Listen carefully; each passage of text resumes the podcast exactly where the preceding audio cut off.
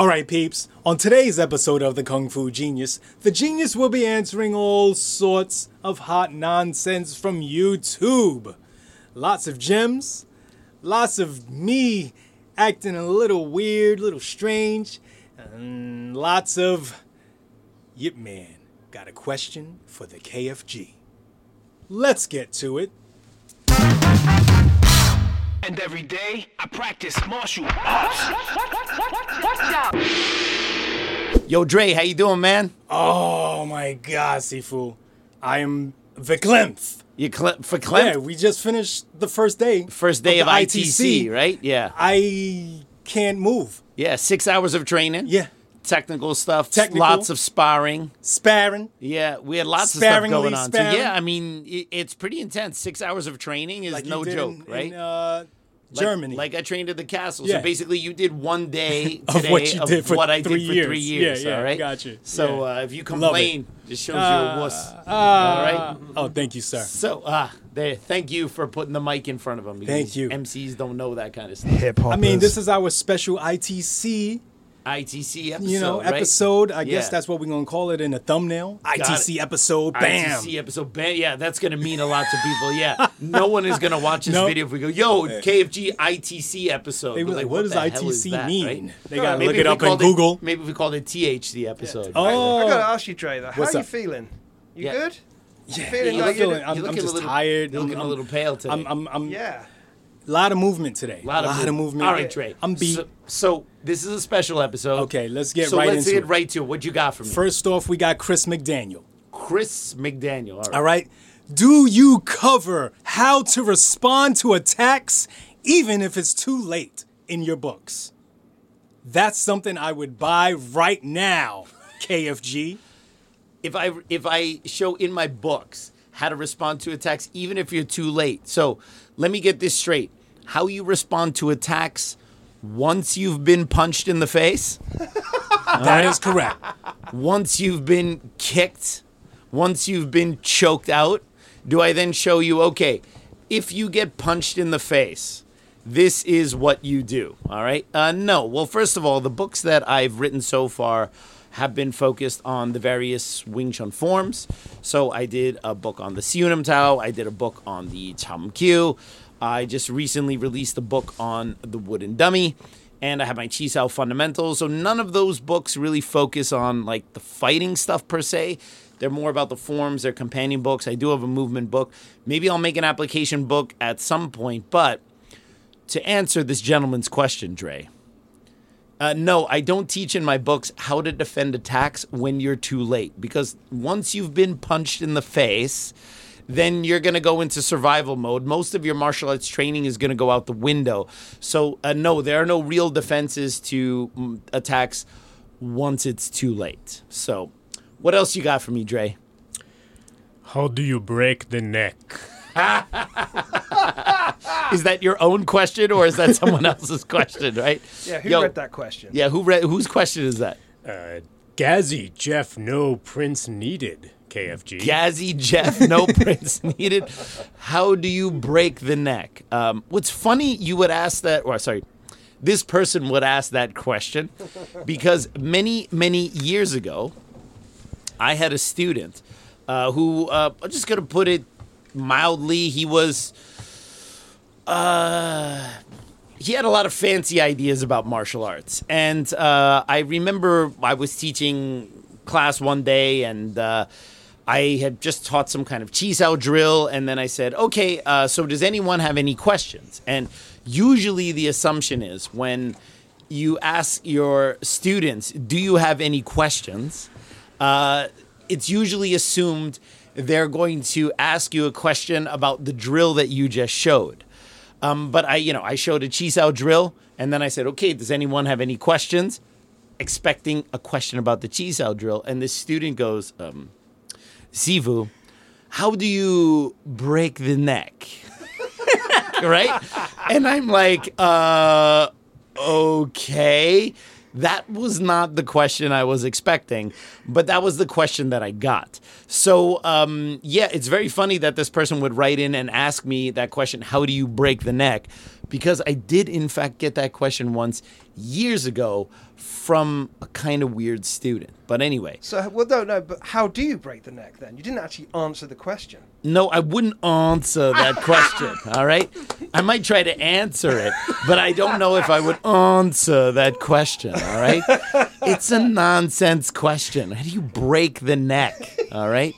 Nonsense. All right. You pick someone up and spike them on their head. Otherwise, I don't know how are you're going to generate enough force to do that. Okay, But fine. anyway, so Dre, Dre, you sure you're feeling okay? You keep you keep looking like you're not feeling great. I'm not feeling that good. You're not feeling that good? All right. Okay.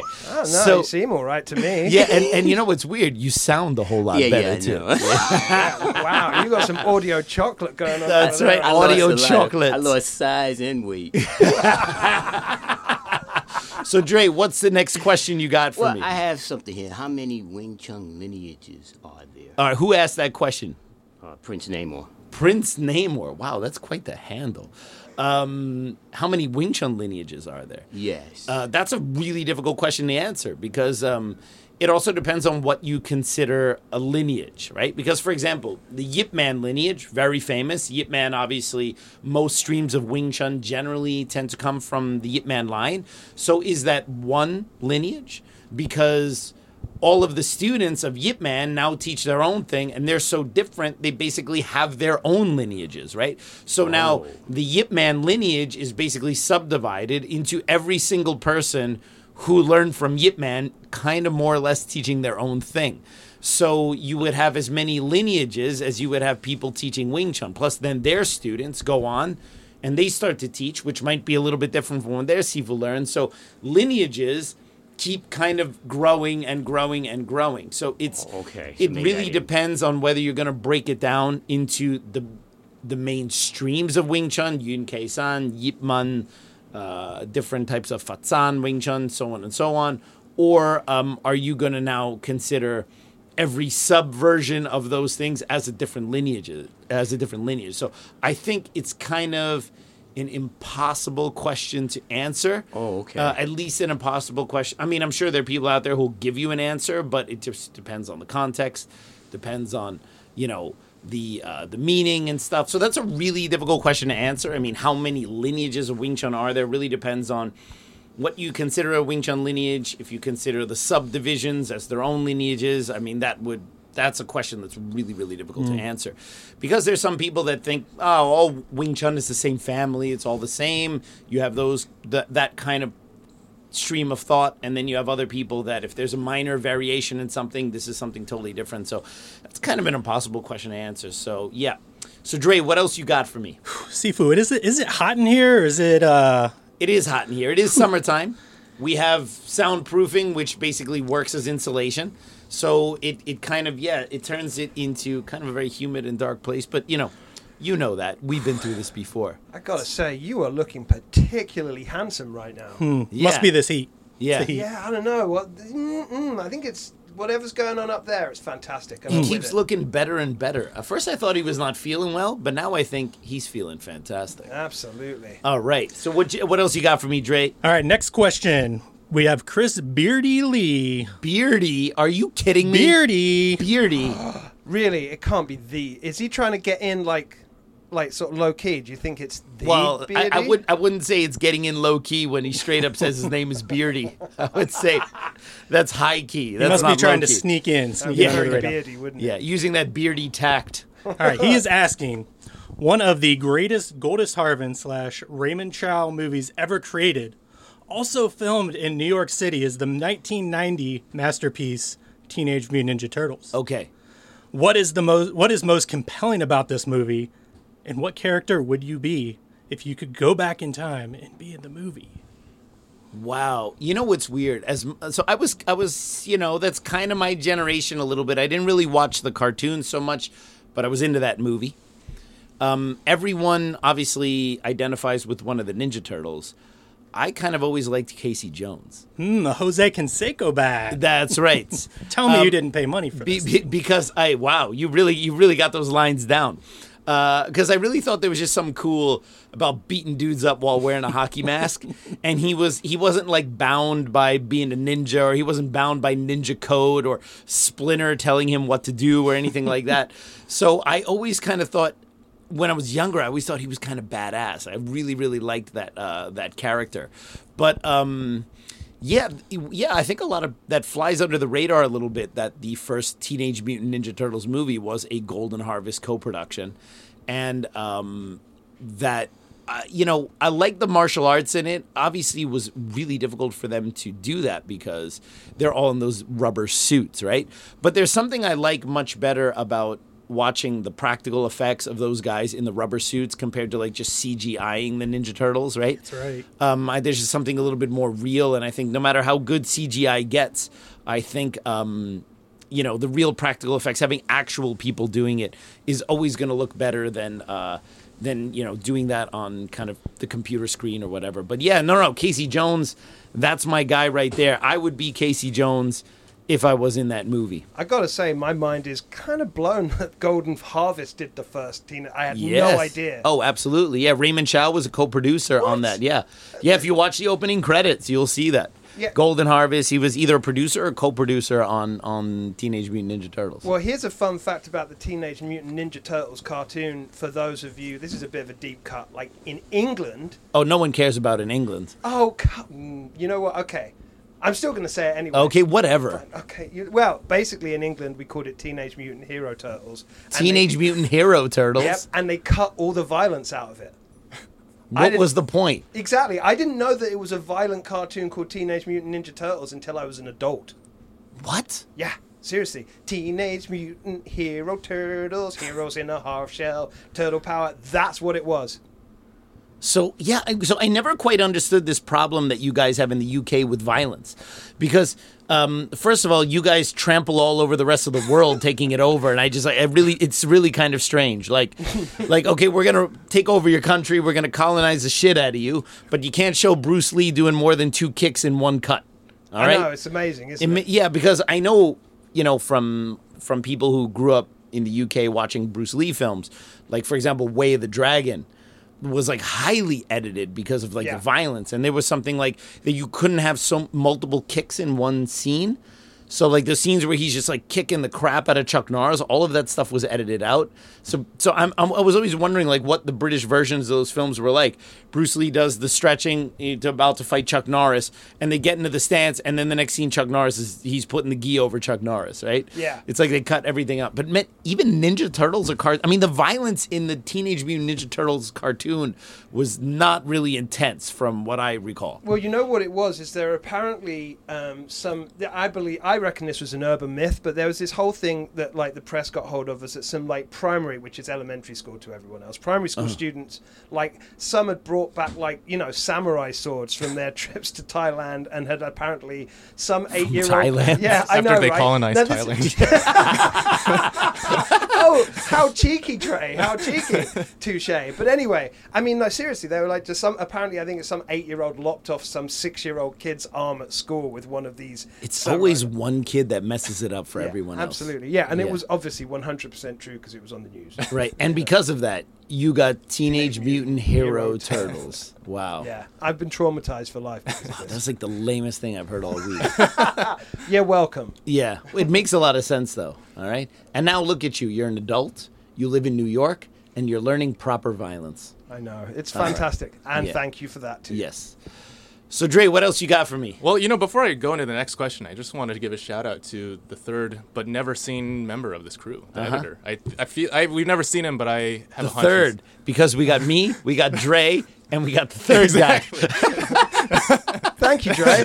and may I God. say that you are getting even more handsome for a second. Yeah, I don't know. I You don't know what's great is that the audience generally shits on the uh, disembodied voice that's doing the audio. Yeah. But it seems that even people who are more closely connected with the show seem to forget that this guy exists. what about the third member of the KFG podcast? Me, Dre, and the editor. because there's no one else involved it's in my this goldfish podcast. memory. Yes, yes, yes. yeah, shout out to Andrew Lynn, the Yeah. editor of KFG podcast. He does a fantastic job Come to New York, man. We miss you. Yeah, big It's, time. it's Seriously. too hard to get to New York from horse-drawn carriage. it's, it's a tough journey. Yeah, What, especially you when you're the Amish? horse. so, what you got for me, man? All right, so we've got Drew Boy 64. True Boy 64. What a weird handle. I know, And right? we wrote 63 others. Dave. All right. 60 day. Somewhat other is boys cute. called 63 other boys called Drew. Uh, he's got a hypothetical. So, Oh dear Jesus God! Christ. Really, him so, as well. So s- let's say someday you're you're at your school, and out of nowhere, some guy named Bill G, the science guy, shows up to your school. Oh, he's just Bill G, the science guy. he's just completely rude, and you're teaching a brand new student. You just got done teaching an intro lesson, and he's threatening your brand new student and says he has to fight him in one year. So you have to train this student in one year to fight Bill G, the science guy. God. So how will your teaching this student differ from your usual curriculum? Wow, this person really knows how to get under my skin with this hypothetical, knowing I get it. It's Bill G, the science guy. Technically, it's like Bill Nye, the science guy. And people know that I have a history with Bill Nye, the science guy. He probably doesn't remember me, but oh, mm-hmm. I remember him. Oh yeah. Bill Nye, I used to work for BMW. You know, for for long time listeners, I know you guys have heard this story, but to recap, I used to work for BMW motorcycles in the Seattle area, and Bill Nye, the science guy, was one of our customers, and he was the biggest prick I've ever dealt with in my entire life. Okay. And uh, you know, as I said before, I didn't know that he was a prick. All my coworkers knew he was a prick. And the first time he showed up, all my coworkers knew what he was like. And I was like, "Oh man, look, Bill Nye the Science Guy is coming." And I turned around. I'm like, "Guys, guys, where'd you go?" and suddenly I realized I'm the only one manning the front counter. And Bill Nye the Science Guy came in, and I very quickly found found out why. All of my coworkers got the hell out. He was one of the most insufferable. It was so ridiculous because he was such a prick. It felt like I was in a hidden camera TV show. Like, here's Bill Nye, the science guy, who has a science show, and everyone in Seattle knows him because he used to be on the show called Almost Live, which was like the lame Puget Sound version of Saturday Night Live. It was half an hour long, and it came on right before. Saturday Night Live, and it, it was like a sketch show, but it was like local comedy. Like, oh, let's make jokes about Puyallup because people know about that, right? So if you didn't live in Seattle, n- none of it made sense. It was like making fun of women from Renton having beer can earrings, stuff like that. Like if I tell you, like, it doesn't make any. You have to be there to understand, right? So this was back when he was just trying to be a straight comedian. No, before no, he- he, no. He, he he was already doing Bill Nye. The, he was already Oh, Bill Nye okay. the Science Guy. So Oh, he had, okay. he had done that sketch show, and then later he so he was already Bill Nye the Science Guy at this point, right? Bill, Bill, Bill, But Bill, Bill. holy cow, was that guy an insufferable prick? so if Bill G, the Science Guy, comes in and challenges one of my students, female students, Oh yeah, I assume sure. like the origin Yeah, myth, yeah, yeah. and I got to train her in one year to fight him. Um, I think I know what I would do. I would uh, I would have that student work at a BMW motorcycle shop, and then say that's where the challenge fight is going to be. Uh, invite him over there, but first say uh, you can only fight her if she can get you this part for a motorcycle. and he will come up and he will ask for the easiest part available on the motorcycle, and you will not be able to find it. and he will have a meltdown, and he will literally melt like the Wicked Witch of the East.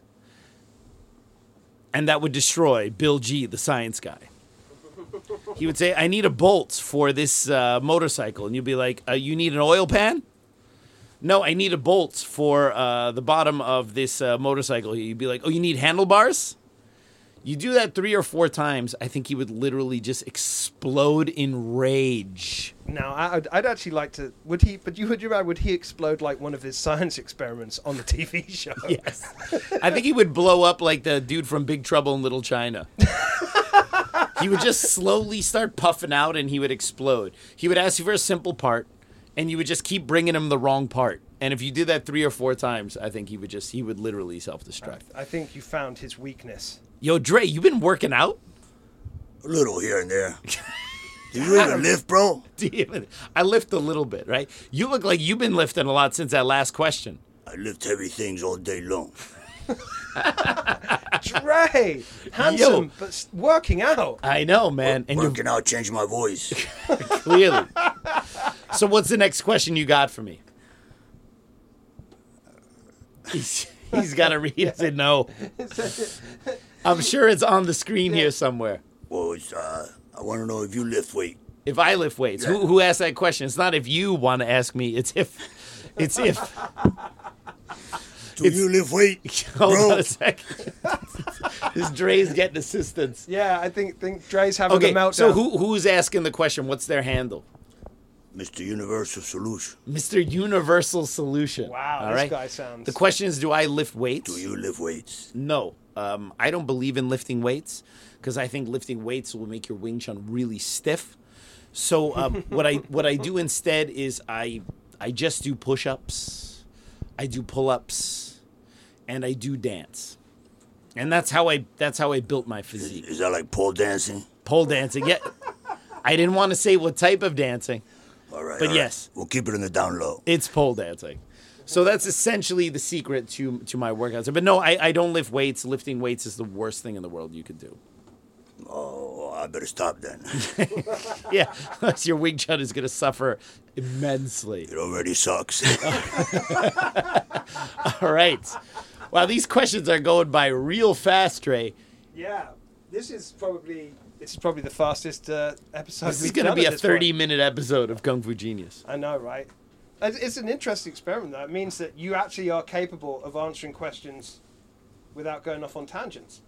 It is, it is. But the part of the reason why I'm doing that is Dre seems to be quite anxious today. Yeah. So I feel that if I uh, if I go on too long, he's gonna get a little bit too. He's gonna like a gremlin eating after midnight kind of thing, if you right? get me wet, I, uh, you know, I double up. What? What?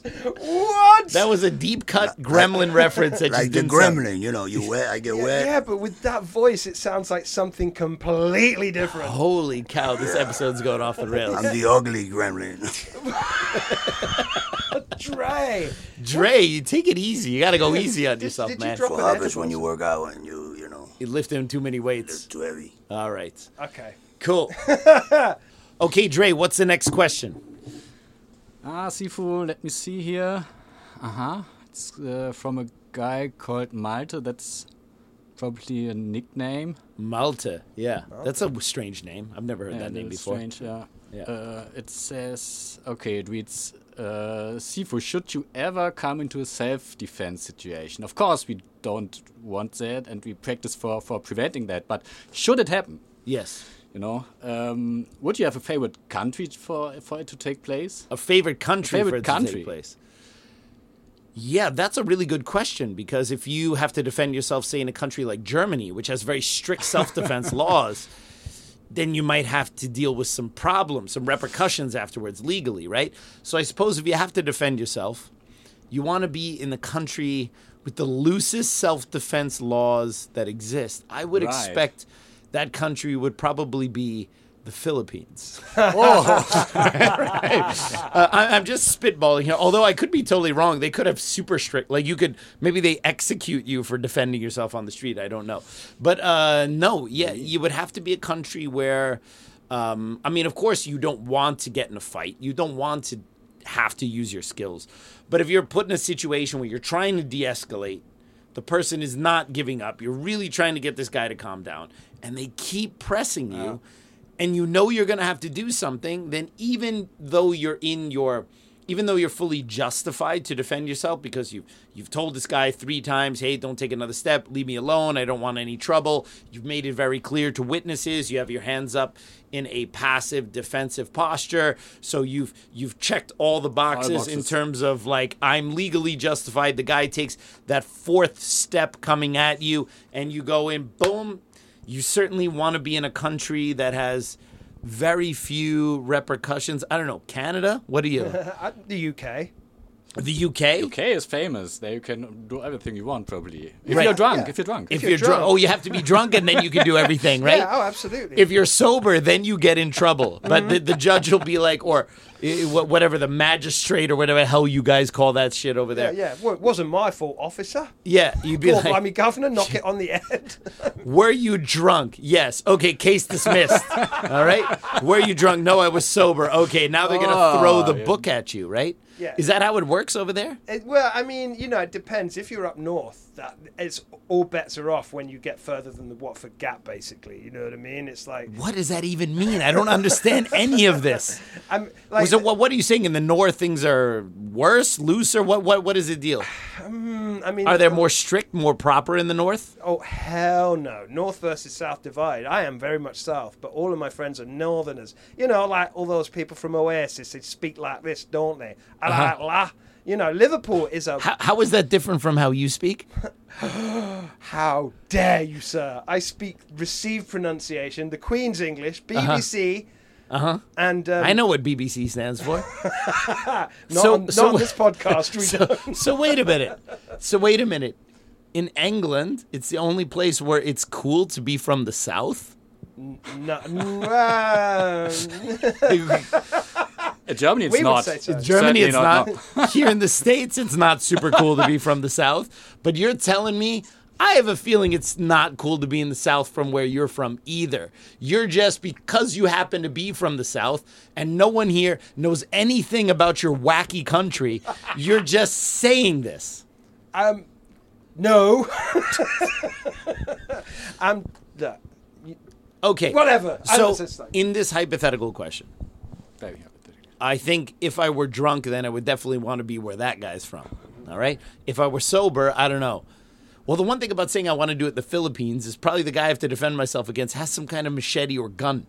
I te- oh yeah, I tell you what. Actually, keep it in the UK. Go to Scotland. Uh huh. You can utilize the very, very underused technique that Wing Chun never talks about, the Glasgow kiss. Oh, I thought you were gonna say "fuck you," the No, Chinese technique of "fuck you." Yeah, no, I'm pretty sure that's Hung Gar. Oh, okay, all right. Yeah. So yeah, no, Glasgow kiss. That's a headbutt. Yes, it is. Got it. Yeah, absolutely. So, So that must be allowed there because it's named after that place. yeah, no, if you're ever in Scotland and someone offers you a Glasgow kiss, say no. Is there a difference between people like you and say people from Ireland? Um, yeah. Because I, can't tell. Well, there's actually no difference between people like me and people from Australia, apparently. No, they're the same for sure.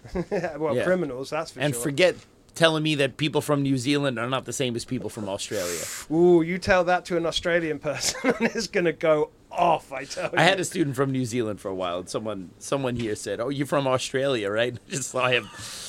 I saw him get a little pissed off. It was kind of Oh, funny. Yeah, no, that I once made that made that mistake. I actually made that mistake with a Canadian and American once, and the, then I just like, oh yeah, so you're from America? No, I'm from Canada. He Oh. was so nice. Right, he was so nice. was if it so went the other way around, it wouldn't be like that, right? absolutely But it's not. it's it's very similar. Like if someone is from New York and you ask them if they're from New Jersey, like Yes. those are fighting words. Oh, absolutely. So anyway, we got the next one coming. Y- Yo, Dre, man, you said you weren't feeling good at the top of the podcast.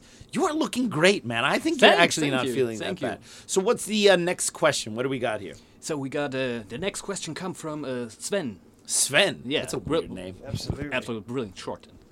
So what Is that short for something? I, I don't Like know. Svensorship or something like that? Svenis. Svenish. Swedish. Swedish. All right, Sven. Yes. Li- like Swedish. Okay.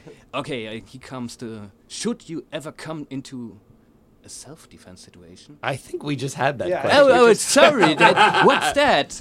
Okay, I, I should. It's okay. try it We're again. used to you messing up the questions. That's a very Dre thing. Absolutely. Why? And in some WT or WC styles, there is called chisao or gorsao. Is that a thing, or is it both together like the same? It's, think that That's a very good question. Well, uh, is actually a very broad term. It's like an umbrella term for a group of exercises which you focus on sticking to your opponent's arms. But Qisao can be subdivided into different types of Qisao. So, Guosao is a type of Qisao that is on the sparring end of the spectrum of Qisao. So, you have to imagine that Qisao is the general term, and in Chisao, you have single arm Chisao, Dan Chi, you have Pun Sao, you have Lap Sao, you have Pak Sao, and you have Guo Sao. So you have all these different categories. And of course, you could even include a type of latsao or da latsao where you mix chi sao with even some non Wing Chun attacks. Uh, or m- more, a little more freestyle in terms of like you don't purely have to stick to your partner. You can free your hands and punch, and you have latsao as well. So um, guozao is not separate; it's not the same. It's part of it, right? So you have to think of chi sao as a very general term it's very non-specific actually and all these different terms dan qi guo sao pak sao lap sao pun sao all these kind of things are specific types of qi sao so yeah so that's pretty much the whole chi sao guo sao thing so what else you got for me dre All right. You ready for the next one? yes i am ready What have we told you about eating on the podcast? I wasn't the? I know, eating. we always- I was not eating.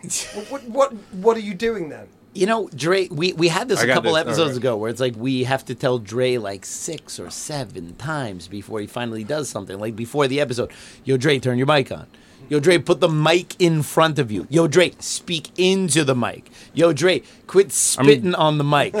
I'm doing the things. Uh, Okay. Okay. You ready for the next question? I'm ready for the You next ready? question. Okay. It's from Wing T Sun Wing T Sun. Clan. Wing T Sun Clan. Wing T- I'm pretty sure that's Wing Chun Clan. Mm-hmm. Yes, prob- probably that. Um, the last episode. The last episode, you mentioned there was a death match between a Tai Chi Wu and a White Crane Chan. Uh, the last episode. that was That's like, what they. we, Which like episode is that? no, but no, we're talking about the the Tai Chi fight versus the White Crane fight. Yo, Yeah. homie, that is like 65 episodes ago. The right? third episode. I No, Right, that's like the third episode. Where that was seventy something episodes ago. what do you mean the last episode? That's what it close. says. That's I don't know. Maybe it's uh, we're backed up. I don't know. Okay. okay. Are, Got it. are there any other death matches or waivers that you know of? Uh, And in recent history. from around that time. Uh, I guess, I'm assuming. No, no. Well, so so I don't know. I mean, I I I guarantee you that there is a there's someone there who's definitely a lot more qualified to answer Okay. this stuff than me. So the the famous uh, you know match between like the the the Tai Chi guy and the White Crane guy. Uh, happened in uh, Macau. It happened in the early 50s. We talked about it in a very early episode of Kung Fu Genius, like very early, like I think second or third it was like episode. third That's what we were talking about already, right? And uh, actually, the shout out right here is to the Australian. Oh, to Australia. Yeah. Yo, shout out Mikey Dean. Someone shout out to Mikey Dean. He's getting a little bit more respect. Most of the time, people don't even remember his name. They barely forget. They, they don't even remember that he exists. At least you're getting shouts out to the Australian now. All right. Absolutely. Fantastic. So uh, we're moving on up. Uh, so yeah, so that fight was famous for a couple reasons. One, it was an absolute farce. I mean, when you watch the video of that fight, it's just like watching two children who just literally don't know how to fight fight each other, and that shows you how Chinese martial arts in general had devolved by that time in the 50s, where you have guys who are mostly training forms, had no ring experience, had never been in a ring before, uh, and now they're actually trying to really fight each other and hurt each other with techniques that they've never practiced in a sparring context. And you see how it's just like, you know, the, the fight is ridiculous. You can find it on YouTube. And um, but of course it was the buildup was like, oh, these two legendary masters of their style are gonna fight. So of course the perception people had in the fifties was that this was gonna look like something that they had already seen in some kung fu movies or things that they had read in kung fu novels, right? You're gonna see this like amazing fight between these kung fu masters, and it ends up being an absolute farce. But in order to build it up, uh, they had both of the uh, fighters sign a, a, a death waiver, meaning that, like, you know, if you kill the other person with your kung fu, uh, you know, you're not liable for, um, f- you know, for for damages or whatever, right? Um, and so at the beginning they signed that, right? Um, and that was really part of the promotion. I believe that in some of the public duels between martial art masters in the past, but I believe pre TV times. I think that that was actually a common occurrence because uh, there was a perception that masters had developed these kind of skills, and if they hit you in the exact right place, uh, they can terminate your life with one punch. Take right? 50 steps and die. you take 50 steps and your heart explodes and then a number of years later you die in a masturbation accident in thailand right oh sorry i'm confusing genres here Something. All right. all right um, uh, yes so um, i think that that was actually pretty normal But I think that that would be essentially the modern equivalent of just signing a waiver before you fight, right? Um, but they would have stuff in there. You know, I'm pretty sure actually, if you box professionally, you have to sign some kind of waiver, and I guarantee you, in there is like in the event of you killing the other person Yeah. right? Because because that well because that is a potential outcome of anything. I'm sure UFC fighters um, who who fight, and I'm sure there's something in there about one if they get killed, not suing the UFC, and two if they kill the other person, um, being held harmless or whatever, right? So of course we make a big deal out of it because it's like oh it's a death waiver or whatever. But I, I would venture to guess that most professional fighters have to sign some kind of liability waiver, and there's something in there about death even though that's not something that r- really happens in professional fighting, you know? Um, I mean, it has happened. Oddly enough, hasn't happened in UFC, but it has happened in smaller MMA promotions, you know, maybe that are not as well regulated. The fighters didn't get the same medicals, or the referee is not professional and let the guy take too many punches on the ground. Um, you know, but if you think about it, if in mixed martial arts where you can punch, kick, elbow, knee someone's head, Yeah. and you don't really see regular occurrences of death. How likely is it that two kung fu masters were gonna one was gonna kill the other one in the ring in the 40s or 50s? It's, it's not very likely. Do you think that fight like led to the rooftop fights because they're like this is bullshit and No, because first of all, rooftop fights were already going Okay. on. So I mean, rooftop fights, as I mentioned in in uh, another podcast. I'm surprised you don't remember, Dre. We actually recorded it this morning. Um, Well, that's not surprising, to be fair. is it? yeah, I mean, he's, we got, he does have goldfish memory here, right? remember anything from five was minutes today? He doesn't remember anything for five minutes. Yeah, that was today. Uh, I spent a year here one afternoon. Um, the reason why people fought on the rooftops in Hong Kong was convenience, because uh, especially in the 1950s and 1960s, remember most of these rooftop fights were happening between like high school age kids, all right, or maybe very young adults. So these are not like grown ass men with like hardcore fight careers, you know, like like having these martial duels. These are teenagers 18, 19, 20 who practice some martial arts. They want to test themselves out against someone. So what they do, they have a friendly match with someone else. Now, they don't want to have this fight in the park because if they get caught that's fighting, they can get arrested. And they're worrying about, you know, job prospects and uh, going to school and they don't want mom and dad to get upset that they got arrested. Remember that most Chinese um, families that you stay at home until you get married. Even in Hong Kong to this day, it's still like that because Hong Kong is so expensive. So it's pretty normal that you actually live at home, even as a grown ass man or a grown ass woman, until it's time to get married. So you could be 21, 22 years old, and you don't want to, you're not really an adult. Because if you go out and fight and get arrested, you still got to go home to mom's Get at that age. twice. Yeah, you get beat up twice, right? So rooftops were the most convenient place to fight outside of the eye of the public and certainly cops and other people. Uh, because most Hong Kong tenement buildings had a flat roof. It varying degrees of how much ledge there was at the end there. I mean, there are stories from Sifu Chenchi Man, from William Cheung about people almost getting knocked over those things, right? So sometimes they would have the students kind of guard the ledge or whatever, but you know, sometimes these things can really get off the rails and things can get heated very quickly. Um, I believe that there was one rooftop death, but it actually happened much later. It happened in the early 70s. Um, I don't remember exactly what, I don't remember if someone fell off a roof or if someone just got the shit beat out of them or whatever, right? But uh, the whole rooftop challenge thing was more of a more of a setup of convenience than anything, you know, anything other than that. And I don't think that that's what led to the uh, rooftop fights. You know, the, the so-called uh, Chan and mm, uh, you know White Crane Tai Chi fight. I don't think that's what led to the rooftop fights. I think those were already going on, and the rooftop was quite literally just a place of convenience for those fights, and I think that didn't have anything. I don't, I don't think anyone watched that terrible fight between those two so-called masters and then got inspired from that and decided to go fight. If anything, you would have watched these two masters fight and you would go, "I'm going to quit Chinese martial arts right now." All right. If this, if these are what masters in the art look like, I don't want anything to do with it. Now, is there anyone that you'd like to have a death match with? Anyone I would like to have a death, Bill Nye the Science Guy. All right, I would love to have a death match with that. Yeah, guy. but- lock me in a cage with him. Yeah, but that's cool. But what style does he do? I don't know.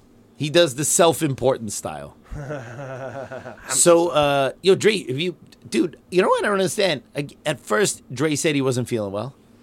Then he was looking kind of skinny, and then like, in the time I answered that last question, have you been eating? Have you been bulking up? I think I just had like enough, a lot of like rice over the weekend. Oh, okay, okay. I was wondering if he shaved too. Yeah. Maybe that's why he looks different. yeah, like I had a lot of sun over the weekend. Yes, that's for sure. That's for sure. So what's yo? I was going to say, I just feel like he's been getting more and more swole as the episode. I think so along. too. I think so too. So what's the uh, what's the next question? The next question is from Arnell, the killer from Manila. Ew, he sounds like he sounds like a nice guy. Like I'll have a dinner with him. Arnell, the killer from Manila, sounds like a nice guy. Looks- he sounds like a nice guy. All right. Okay, so his question is, how should you describe Wing Chun as a martial art if a normie asks you about it? So like, how would you like describe it? Like, I like what is it? Aha. So uh, I would say, and of course it depends on the situation. Mm-hmm. It depends on what this person is. Background, no background, mm-hmm. but a normie, we assume they don't know anything. I usually just keep it really simple. Mm-hmm. I say, oh, Wing Chun is a Chinese martial art. It was the same style that Bruce Lee practiced in Hong Kong. And I usually leave it at that because if people have not heard about Wing Chun, most people have heard of Bruce Lee. And I usually leave it at that. Sometimes if they pry a little bit more, maybe they want to know a little bit. I say Wing Chun is just a very close range fighting style, and the idea is just to end an altercation very quickly. Mm-hmm. It's not really suitable for sport fighting. It's not a ring art. It's not a martial art for performance. It's just, hey, I'm here, you're there, you take a swing at me, I'm going to go in and try to finish the exchange as quickly as possible. So it's a straight to the point, kind of short range boxing style that's meant to end the fight quickly, low kicks, nothing that requires you to warm up or stretch out. We get things over very, very quickly, and that's it. It's straight and to the point. But if you want to do, you know, ring fighting or kickboxing or anything like that, it's not really the style for that. It's for, you know, you're in front of me, I'm here, you don't like me, you take a swing at me, I'll take care of myself. That's mm. the idea. That's the promise behind Wing Chun. Beyond that, Wing Chun doesn't really specialize in anything beyond that. Okay. I mean, that's always something I always wanted to ask you about how it were kind of like related to like the the ring idea because people ask me like all the time since I've been studying it. Right. And you know, my response, which without having asked you, is kind of like I feel like if you could even get into there in a ring, most of the stuff we do would probably be illegal. Well, that's part of it, but you you Can you still actually like you know like like alter it a bit to like fit like a competitive i- rules? If if you wanted to use Wing Chun in ring sport, yeah. you would need to understand the ring sport that you're going into. I think most Wing Chun people who want to fight competitively, competitively, they have it the wrong way.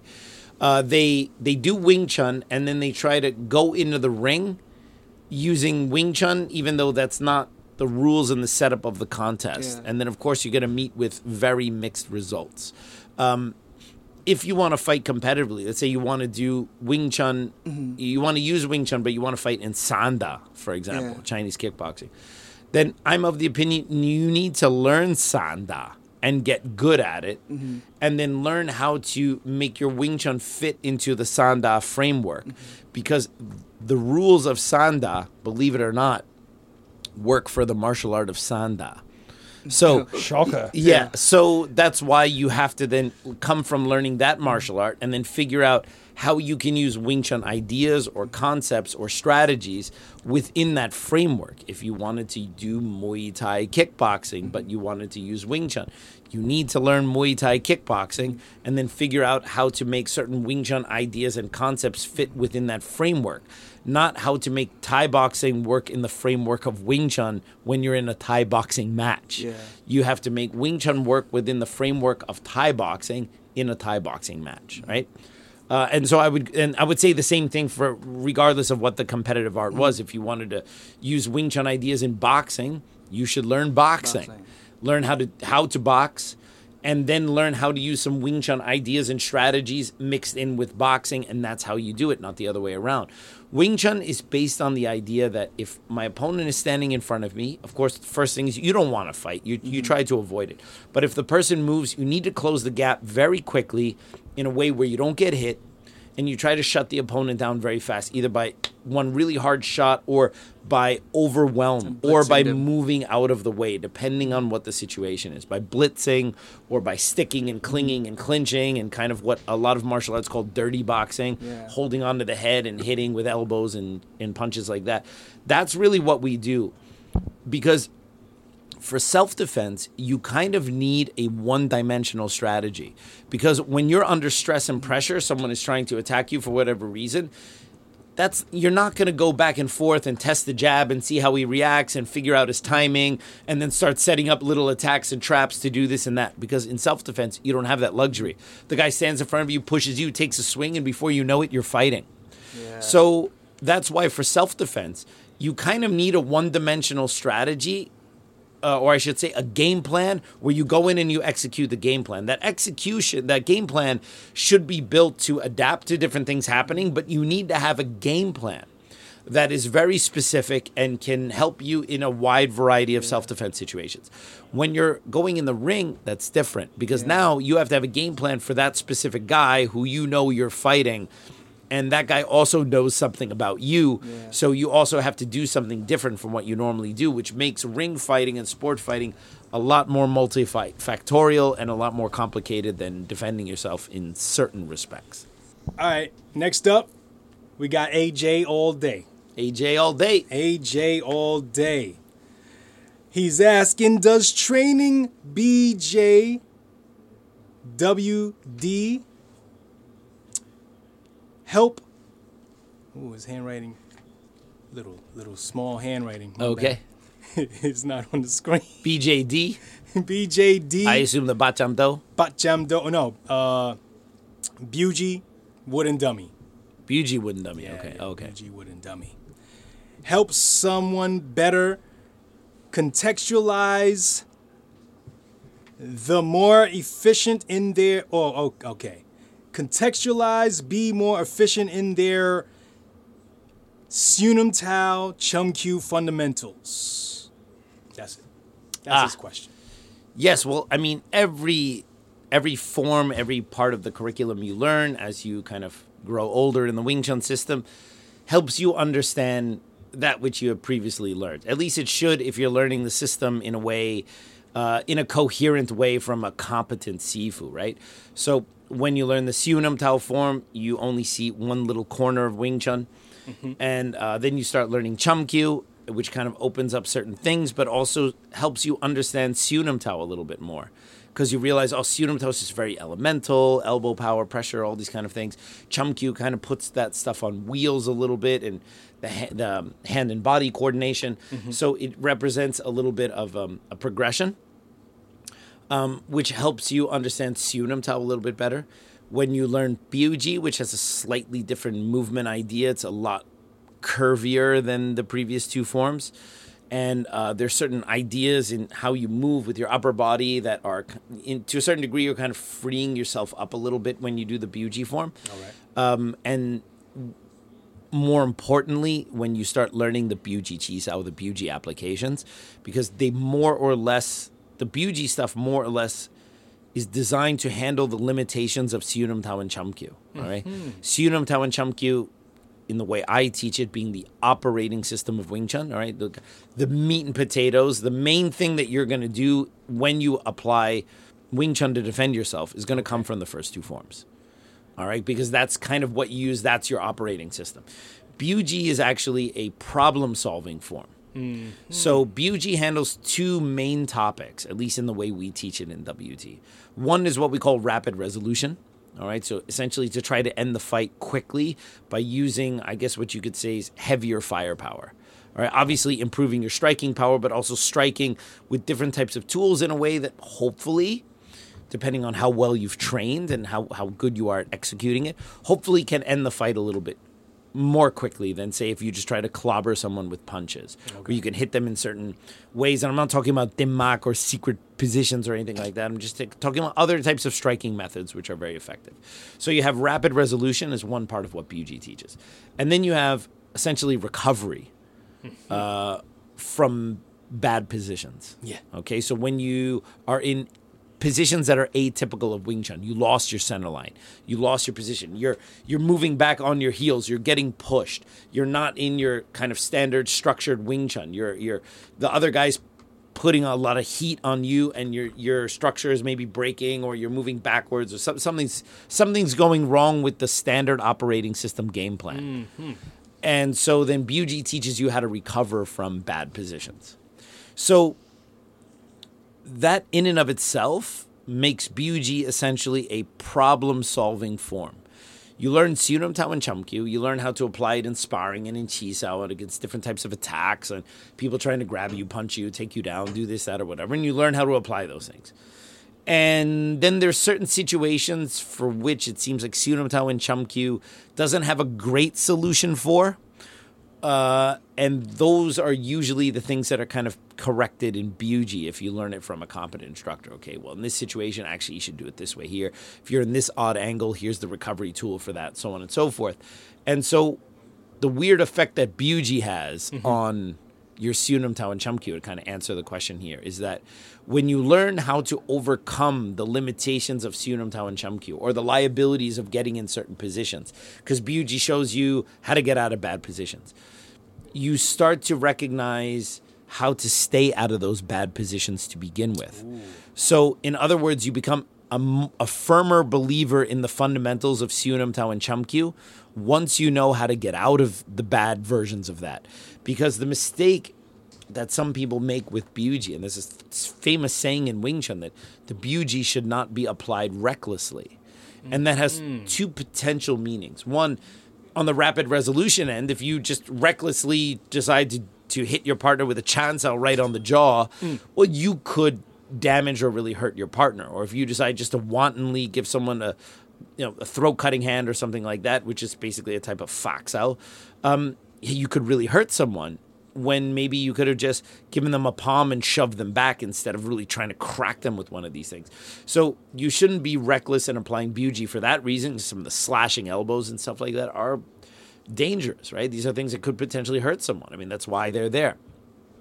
But the other reason why some of the ancestors may have had this saying, of course, it's all speculation, is that because Buji also teaches you recovery, how to get out of bad positions. When you lost your center line, you're sideways, you're on the heels, you're falling backwards, you're stumbling, you've bent forward, your posture is compromised.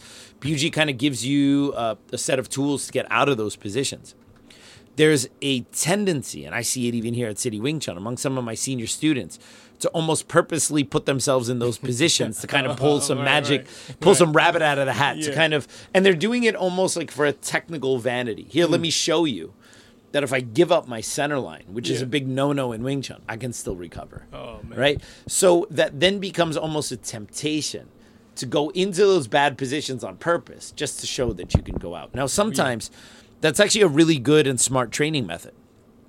If you're training with someone who's really good and you put yourself in a bad position on purpose because you want that person to try to take advantage and then you try to recover, well, that's actually really good training because now you are learning how to recover out of a bad position against someone who's actually good the liability of training like that is sometimes just putting yourself in a bad position for the sake of training. Yeah, and and makes what a habit. Yeah, and what you train regularly becomes a habit. Mm-hmm. So you might have a habit, for example, against very simple, easy to defend attacks.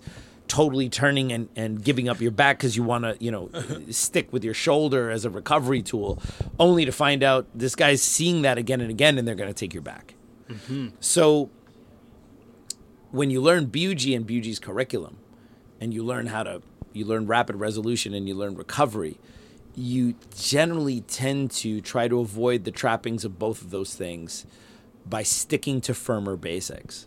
So it's kind of like Buji teaches you how to get out, but that doesn't mean you should allow yourself in so easily. Mm-hmm. So I find that once students really learn how to recover with Buji, they tend to be a little bit more conservative not getting in those positions all right? And that usually comes after a period of them intentionally putting themselves in those positions and getting in trouble.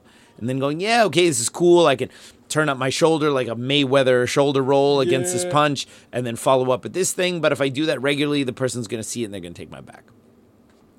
So it then forces them to be more ardent about following basics and following standard protocol. And wooden dummy is essentially something that teaches the Wing Chun practitioner to become more efficient mm-hmm.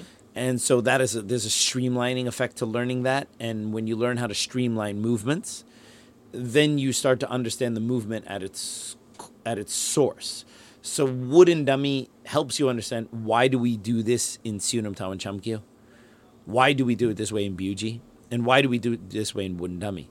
Because there's a progression. There's a reason why we go to this from that. And so learning those things definitely helps you contextualize the lower forms, but I wouldn't say learning the form teaches you that. Learning how to use those movements in application helps you understand Siu Nim Tao and Chum Kiu better. So uh, we got time for another one? Uh, I think we do. Yeah, we've got time for a couple more. Okay. Got time for a few more. All right, next up we got Crichton Freeman. All right. All right, Crichton Freeman says, wait, Okay. didn't the police show up with the cute restaurant owner at the end of Way of the Dragon and arrest the mafia boss who was shooting at Tong Long? So the law already knew the boss was trying to kill him? So they find out the hairy American guy was a hitman and Tong Long pleads self defense and gets to fly back to Hong Kong. Not that far fetched. Ah, okay. So this is in a direct response to me kind of taking Yeah. aim at Way of the Dragon when people were talking about realism in kung fu movies, and I said, look, Hmm. Tang Long, Bruce Lee's character in Way of the Dragon, murdered a dude in the Coliseum. all right, and then got on a plane, Straight presumably, just f- flew back to Hong Kong, Yeah. arrived at Kai Tak Airport, and you know. By one Strolled by one p.m. was eating Yeah. Oh, his chung fun already. All right, I right, don't know, man. I think Crichton Freeman makes a fair point. Okay. Uh, you know, and Tang Long is eating his uh, chung fun, and Yeah. and they're like, "Oh, how was that trip to Italy?" Oh man, Yeah. don't even get me started. I had to kill. I had to kill this hairy ass karate guy. All right, and they let you get away with it. No, no, no, it's okay. Yeah. It was self defense. It was all right. self-defense. Uh, in the okay, I get it. Mm-hmm. Accept that. Self defense law. All right. First of all, we're talking about Europe. All right. Self defense law. Okay. That you could plead a case when like the the old restaurant owner who kind of backstabbed everyone and then started stabbing the dudes who worked there. Spoiler that alert. was nuts. Yeah, All right. if you haven't seen it, the oh, the double cross, sorry. which is very typical of Chinese films. It's always the double cross from the avuncular So character It was in the supposed yeah. to be in that movie, no matter what. right. Okay. And then of course, if they went back and killed that dude, Yeah. you could say that self defense. yeah, I was weirded out by that right. scene. But Tang Long basically uh, uh, chases um, the effeminate translator all the way to the Colosseum. True. All right. Okay. So Far. that guy's like Tang Long, ha ha. ha." He's like he's like Yeah. taunting him, right? Uh huh. Tang Long is chasing him. Okay, uh, that is not self defense. Okay, if if if some dude is running, going ha ha, and you know pulling like Yeah. that bully from The Simpsons, ha uh-huh. ha, uh-huh. oh Tang Long, you will die, and he keeps Yeah. running or whatever, and you keep chasing that guy. Yeah. How are you going to explain to a judge that that's self defense? Hmm. You are chasing someone. For a while. Okay? So Tang Long is essentially chasing that character. Yeah. And so chasing someone is not self defense. He gets to the Coliseum chasing this dude, and they pull the old switcheroo. Oh, you're not to totally beat up the effeminate Chinese translator. Switcheroo. I never even. I don't even know how that. No, because the idea is that he's baiting him to come there, and aha, we got we got Colts, you know, Chuck Norris's character, yeah. right? Yeah, I remember that. Yeah, like But you know, that's the switcheroo. Yeah, Bruce Lee thinks he's going to go there and beat that ass of that of, of, switcheroo of, of that uh, translator, right? Okay. He thinks he's just going to beat some skinny ass up Yeah. there, right?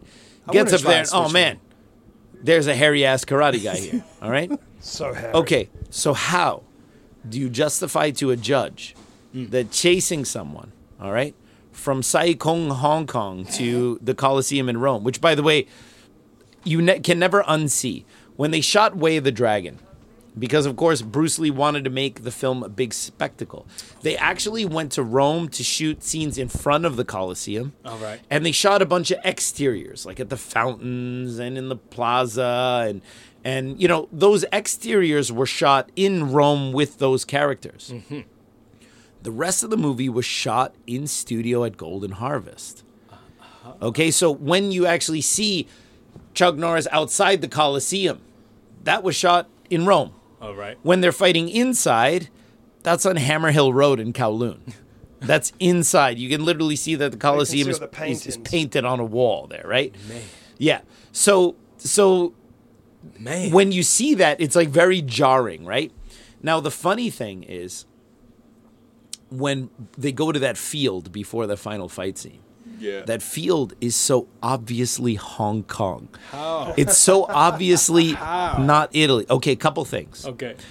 uh, the big bo- the the bad boss or whatever, right? Mm-hmm. Um, he drives a um, uh, Mercedes, which was Bruce Lee's Mercedes with the license plate AX six five nine zero, I think. is- What? which is actually Bruce Lee's. I I think, which is actually Bruce Lee's license plate. Wow. Bruce Lee used his Mercedes SL Uh-huh. with his own actual license plate on there because, of course, it's the seventies. No one had internet or whatever. If you did that now, they, everyone would know where he lived because they would see where the car was registered to.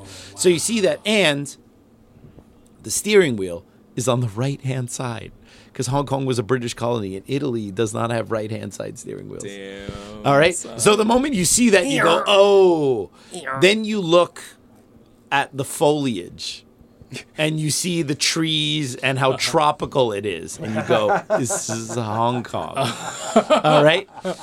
So they have that, that scene out there, right? With the Mercedes with the steering wheel on. And then I think later the cop cars come. Mm-hmm. And you see these are Hong Kong cop cars with right hand, or at least they're just Hong Kong cars posing as cop cars, right hand steering wheel, Hong Kong style license plates.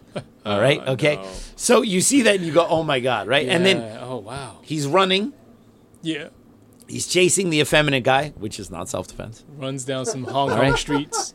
He goes to the Coliseum, mm-hmm. chasing this skinny ass dude, not self defense. Sees the karate guy, and you know what you do when you see a hairy ass karate guy, and when you thought you were going to see some skinny Chinese dude, you go, ah, yeah, I'm out of here. All right? Mm-hmm. But he decides to fight this guy for mm-hmm. whatever reason. Right. They, they, they do their ceremonial stretching. Mm. All right? Yeah. what how can you say it's self-defense mm-hmm. When you take time out to take your jacket off Oh yeah. take off your karate gi top and belt do your stretching do your warm-ups and then walk to the area to fight. This sir is a fight. This is not self-defense Not okay? self-defense. this cannot be categorized as social violence. it cannot be categorized as um, predatory violence. It's not he wasn't jumped by chuck norris he took off his jacket he warmed up they squared off. This is a fight which is not legally justified. And the result of that fight is Tang Lung murdered the hairy karate guy. Okay? Wow. Even as wacky as Italy can be sometimes, Yeah. I still think you would have a hard time. You'd be very hard pressed to find a judge that would hear the facts of this case and somehow think Tang Lung was acting in self defense. All right? So my criticism Nice try. of the film still stands. I have Damn. three Alright. words for you. Yes. Oh. Suspension of disbelief. Get out of here. All kung fu movies are real. yes. Oh man. But think about it. In Bruce Lee's first two films, he got his comeuppance at the end. That is true, actually. At the end of Big Boss, he kills the big boss. Mm-hmm. He gets arrested. That's the final scene. At the end of Fist of Fury, he knows because he killed all the Japanese dudes, and the Japanese guys basically occupy Shanghai at that time. He knows he's going to die. So what does he do? He runs and goes out in a blaze of glory and gets shot by the firing squad. So in the first film, he gets arrested. He goes to jail for his crimes. Second film, he gets shot for his crimes. Way the Dragon, he kills a hairy karate dude in the Coliseum and presumably gets on a plane and goes back to Hong Kong just in time for his afternoon cheung fun. I've actually, right? I've actually, I found, I found how he beats it with the judge. Right? You figured it out, yeah, or I you figured were it there? out. It's in the Colosseum. They're gladiators. All bets are off. Oh, maybe there's some like old law on the Italian books. Yeah, right? That says if you if you duel fire. someone to the death in the Colosseum, you're it's kind of like um it's a, it's a sanctuary from I, Ital, Italian laws, right? Yeah, it's a safe haven. Just I mean, that look, look, the one Vac- particular Vatican- area. Yeah, Vatican City is its own. It's, it's oddly enough one of the own, own only one of the twenty-two uh, countries that I- England haven't invaded. Is Fantastic. Vatican City, Fantastic. which happens to be in the centre of Rome, which has its own laws. Yo. So why wouldn't the Colosseum work that way? Because Mm. it's a gladiatorial, or was a gladiatorial arena. Makes Okay. sense. Makes sense. Yeah, Crichton Freeman, uh, you owe me twenty bucks for that. Wow. All right. He put a price Last on question. Last question. You sure? yeah, Are you sure? I am sure. Go there. Mainly because, as you know, today we talked to ITC. We recorded an episode early today, which was like about two hours, hour and a half, right? Recording an episode. Me giving brilliant answers to questions. I then taught. No, actually, it wasn't that. This morning I did. Uh, we recorded Yip Man Part Two, so it was Yeah. me using my brain. Brain then I taught use. Wing Chun for six hours, and now you guys forced me to do another episode. My brain is turning into soup right now. all right. One more question, and I need to go home and I need to go to sleep. All right, all right. Okay. Fortunately, there's only one question left. Okay. Perfect. Perfect timing. It's from my man Dryson. Oh, fuck. What? Kidding me.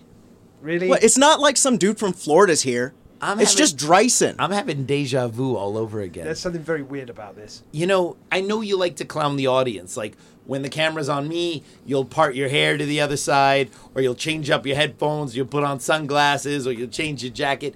You do that to mess with the audience, right?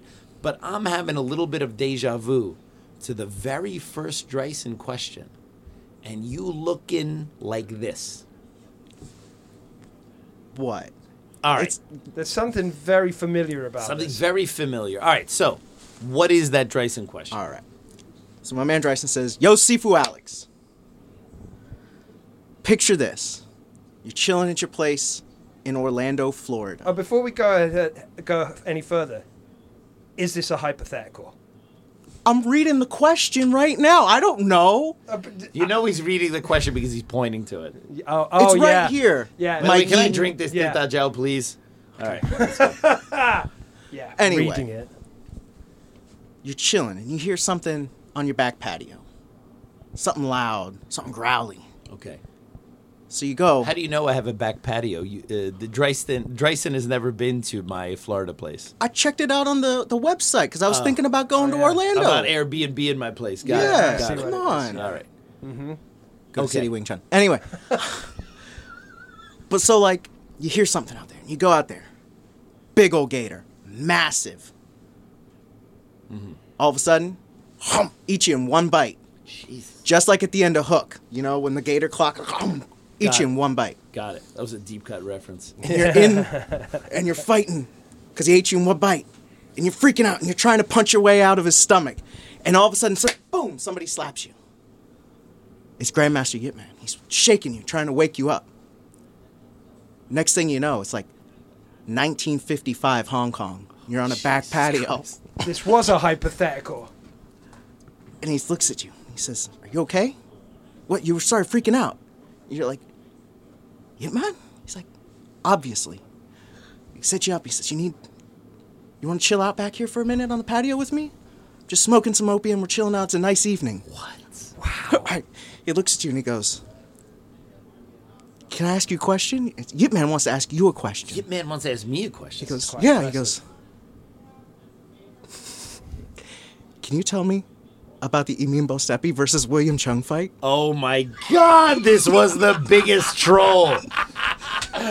Oh! I'm sent back in time to tell Yip Man about the Amin versus William Cheung fight. Oh my God, he must be a regular watcher of this podcast to know that I get that question at least once a week. Yo, can you talk about the William Cheung versus Amin fight? I'm not gonna talk about that, and that's all I gotta say about that. All right, everyone. Well, I hope you enjoyed that episode of the Kung Fu Genius. And as always, don't forget to subscribe to the Kung Fu Genius, hit that bell for notifications, like this episode, and if you have questions for me on a future episode, write it in the comments below. And as always, I'll see you guys next time. Word is I'm a kung fu genius. Technique speaks for me, not lineage. Forget Jet Li, cause I'm the one. Many call me seafood, but to you I'm Sigung. And I produce masters. You surpassed us. Your kung fu stiffer than corpse and caskets. City Wing Chun is the house I built. Violate the gate and your blood gets spilt. Alex Richter, always the victor. One, two, three, clap. All right, all the Dre's got the clap. God. I didn't expect Tom to talk about getting wet. All right, cool. Who do we got next, Dre? Dre? Dre! Oh, we got this guy here. Oh, bloody hell. What's the uh, What's the next question? You'll have to edit that, Andrew. It's okay. Andrew will edit all of this dead air out. Dre, sometimes I know like you like to clown the audience and you like to change your looks a little bit, right? Where's the, the vacuum going it on right now? Fresh. That is the vacuum. That's the cleaning lady. Oh, okay. All right, that's fine. We'll be really quick. Hey, Dre, try and get this right in two takes. Yes. All right, here we go. Two take This Jake. in- infinite take Drake. All right, peeps. Wow, one take. One Take, take! take. Yo. All right. Awesome. Yes. Awesome. Woo!